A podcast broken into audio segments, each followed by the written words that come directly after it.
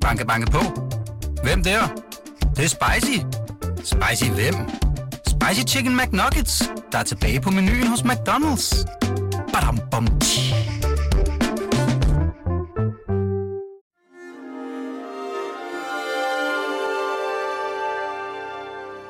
Du lytter til Weekendavisens hjemmeskole. Mit navn er Bo Lidegaard. Jeg er forfatter og historiker. Øh, tidligere var jeg diplomat i mange år og har været dybt engageret i internationale klimaforhandlinger.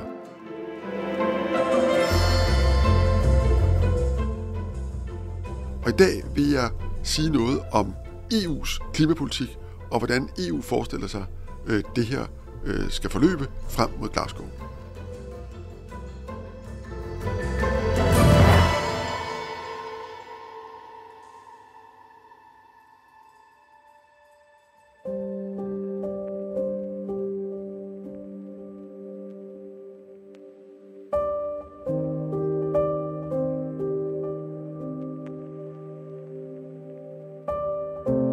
Selvom historien jo går langt tilbage, så tror jeg her, øh, vi skal starte den med valget til Europaparlamentet i maj øh, 2019, fordi det blev meget usædvanligt ved, at for første gang i umindelige tider oplevede øh, Europa, at der var flere, der stemte, der var flere unge, der stemte, og der var en entusiasme og en interesse for valget, som man altså en dårlighed turde håbe på a green wave, a climate uprising, was sweeping across Europe. Did it translate into anything worth noting at the ballot box? Well, if we're getting some idea, let's look to Germany, where it's estimated 22% of the vote has gone to the Green Party. Og det, der drev den interesse, det var den grønne dagsorden, det var klima. Og fra at klimapolitik, det var sådan noget, ja, det havde man i hjørne på hylden, og hvis nogen spurgte, så vidste man også lige, hvad man skulle sige om det, så blev det simpelthen noget, som alle partier i Europa måtte forholde sig til, og alle politikere måtte begynde at danne sig en mere dyb, dyb og, og, og velfunderet mening om. Og det, som jo blev klart for alle, var, at det her var noget, øh, europæerne havde en forventning om, at Europa forholdt sig til og gjorde noget ved, og jo også en erkendelse, altså i vælgerkorpset, af, at man kan ikke løse det her problem uden om et internationalt samarbejde, som for europæere går igennem Europa. Og det betød selvfølgelig også, at den ledelse, der blev udnævnt øh, efter valgene, den, som har Ursula von der Leyen som kommissionspræsident, øh, og Charles Michel som præsident for det europæiske råd, hvor jo stats- og regeringscheferne er forsamlet, at det blev en ledelse, som i meget høj grad øh, satte øh, klima øh, i, øh, som en central øh, målsætning. Og faktisk øh, blev det sådan, at det, som man kalder the Green Deal, altså den, det, de grønne perspektiver, det blev den ene af kommissionens og EU's øh, prioriteter for de næste fem år, øh, sammen med øh, den digitale dagsorden, som jo i øvrigt hænger nøje sammen med den grønne dagsorden. This is a very special day. This morning, the College of Commissioners agreed on the European Green Deal. This is Europe's man on the moon moment. The European Green Deal is very ambitious, but it will also be very careful in assessing the impact and every single step we're taking.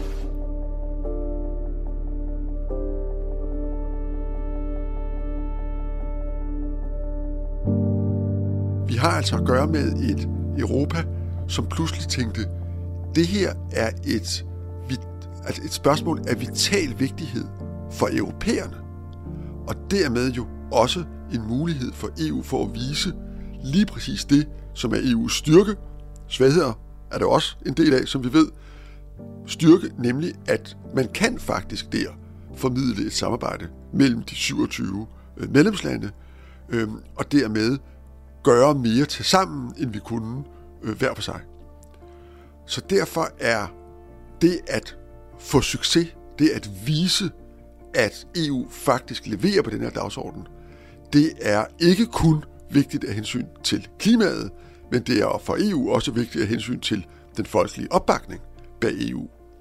Så det er altså meget højt politisk prioriteret, Og det har også sat sig i det budget for de næste syv år, som faktisk lige siden den nye kommission kom til er blevet forhandlet, og som man blev enige om øh, her ved topmødet øh, lige før jul, og som altså er styrende for øh, EU's udgifter de næste syv år. Men indimellem kom der jo lige en pandemi, som vi jo alle bliver erindret om hver eneste dag. Organization holds an emergency meeting today to determine whether to declare a public health emergency regarding the coronavirus. Here's what we know so far. Good evening and thank you for joining us. We begin tonight with breaking news, and it is dire. New models just released by the White House show as many as 240,000 people could die. Og den pandemi har jo i en vis forstand bragt Europa ind i en slags krigsøkonomi. Og når jeg bruger det udtryk, er det fordi, at krigsøkonomi adskiller sig fra almindelig økonomi på den måde, at stater, når de er under angreb, og det er vi i en ikke-militær forstand, vi er under angreb i hele vores samfund, på grund af, af, covid-19 og på grund af, af den, det, det, den, det, øh, trussel, det udgør for, ja, for det hele, for vores liv, øh, at i sådan en situation, der kan stater bruge penge på en anden måde, end vi ellers kan bruge penge. Og det er jo også baggrunden for, øh, at man i forbindelse med, at man vedtog budgettet sidste år, også fik vedtaget denne gigantiske hjælpepakke, øh, som meget smukt hedder øh, den næste generation i EU øh, hjælpepakken eller genopbygnings, øh, genopretningspakken. Og det er altså 750 milliarder euro, og det var jo der, man blev enige om også at optage fælles lån, og også at give nogle af dem videre som gaver til de fattigste medlemslande. Men i forbindelse med, at man vedtog det, blev det også klart, at de her penge, både budgettet og genopbygningsbistanden, måtte, måtte øremærkes i meget høj grad til noget grønt, og det er endt med, at cirka en tredjedel af de her penge er betinget af, at de bliver brugt til at gennemføre den grønne handlingsplan, The Green Deal, som kommissionen i mellemtiden har præsenteret. Og det er altså en handlingsplan, der skal levere reduktioner fra EU. Og det betyder jo reelt levere reduktioner fra medlemslandene og levere dem på et niveau, og det bliver også vedtaget her for ganske kort tid siden, så EU kan love resten af verden, at vi i løbet af de næste 10 år, altså inden 2030, vil have reduceret vores samlede udledninger med 55 procent. Det er altså det tal, som for Danmark hedder med 70 procent. Øh, det er jo det, som regeringen har lovet i national sammenhæng.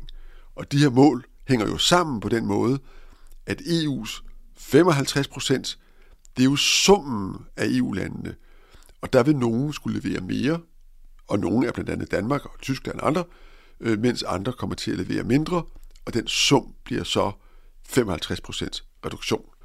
Og det er jo et af de mål, som EU vil komme til øh, øh, øh, øh, resten af verden med, når resten af verden mødes til klimatopmødet i Glasgow til november og sige, EU kan reducere med 55 procent i den næste øh, 10 år.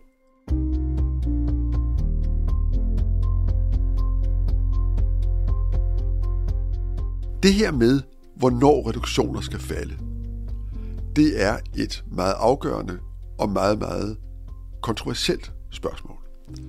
Fordi det ligger i de målsætninger, der blev vedtaget først i København og så i Paris, altså vi skal begrænse temperaturstigningerne til under 2 grader, helst til under halvanden grad.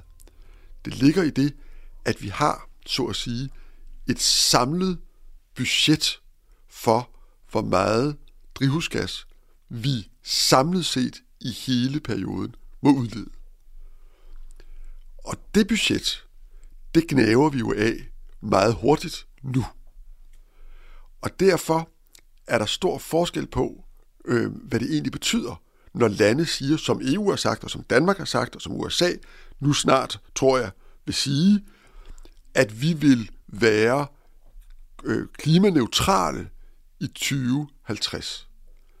For der er meget, meget stor forskel på, om man så at sige, billedligt talt kører med de nuværende udledninger frem til øh, 20 december 2049, og så lukker man. Fordi så har man jo udledt i hele den lange periode, og alle de gasser bliver i atmosfæren rigtig, rigtig længe. Eller om man allerede nu begynder at reducere, så man kommer nedad og nedad og nedad hen mod øh, øh, næsten 0 øh, i 2050. Så tidspunktet, hvor man reducerer, er meget vigtigt. Og det er det selvfølgelig også, fordi alle forstår og alle ved, at selvom man lover at gå i 0 i 2050, så vil det i alle samfund tage lang tid og rigtig mange tiltag at nå derhen.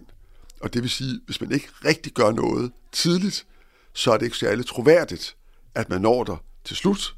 Så derfor er alles opmærksomhed rettet mod ikke kun, hvad sker der om 30 år, men hvad sker der de næste 10 år. Og det genkender vi jo også fra diskussionen herhjemme, hvor der jo allerede nu er en hæftig diskussion mellem regeringen, der har sagt, at vi vil gerne reducere 70 procent i løbet af de næste 10 år, men vi tager det meste i den sidste ende af den 10-årsperiode. Øh, og det er selvfølgelig, fordi det her er rigtig besværligt. Og det er rigtig besværligt, fordi der er en meget stor afstand mellem den politiske målsætning, som der er meget stor opbakning til, også blandt øh, vælgerne. Det er der i Danmark, det er der i øvrigt i de fleste europæiske lande. Fordi folk vil jo gerne løse det her problem.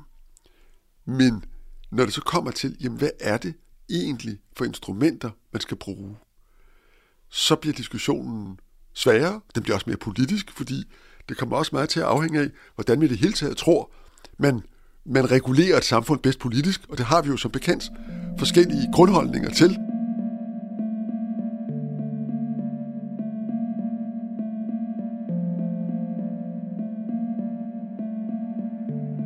Alle lande, der har tilsluttet sig Paris, har jo ved at tilslutte sig Paris, reelt tilsluttet sig 2050-målsætningen, eller noget, der minder om den. Og senest har jo Kina øh, øh, sagt, at de vil være klimaneutrale i 2060, hvad det i sig selv er en meget vigtig udmelding for verdens største udleder. Øh, men problemet er jo, at det at sige, at man er klimaneutral i 2050, det siger altså ikke i sig selv noget om, hvordan man kommer derhen. Og, og det, som interessen nu koncentrerer sig om, det er at få skabt de her mellemstationer. Hvor er vi, og hvor skal vi være, hver især i 2030?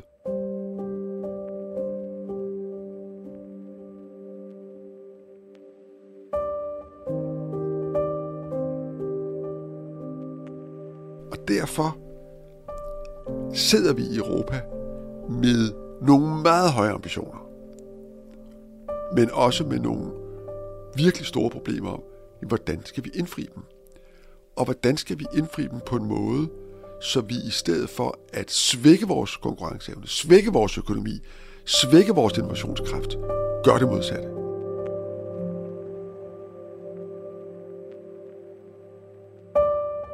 Hvad er de politikker, hvad er de instrumenter, vi i Europa kan bruge, så vi når de her meget offensive reduktioner, samtidig med, at vi ikke svækker os selv, men faktisk kommer til at blive styrket i den internationale konkurrence om, hvem kan bedst, smartest, billigst, hurtigst levere grøn omstilling. Fordi da alle skal gøre det, og alle er i gang med det, så er det klart, dem, der har fundet de bedste løsninger, herunder den bedste teknologi, det er selvfølgelig også dem, der står bedst i konkurrencen. Og det er også det, der kommer til at afgøre, om Europa faktisk kommer til at kunne levere på de her reduktioner på 55 procent i 2030, og dermed også om Danmark kommer til at levere på vores 70 procent i 2030. Det er øh, både afgørende for vores økonomi og vores velfærd, men jo også for klimaforandringerne.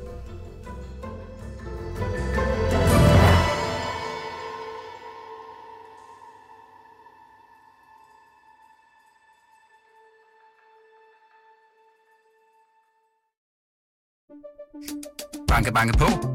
Hvem der? Det, det er spicy. Spicy hvem? Spicy Chicken McNuggets, der er tilbage på menuen hos McDonald's. Badum, bom, tji.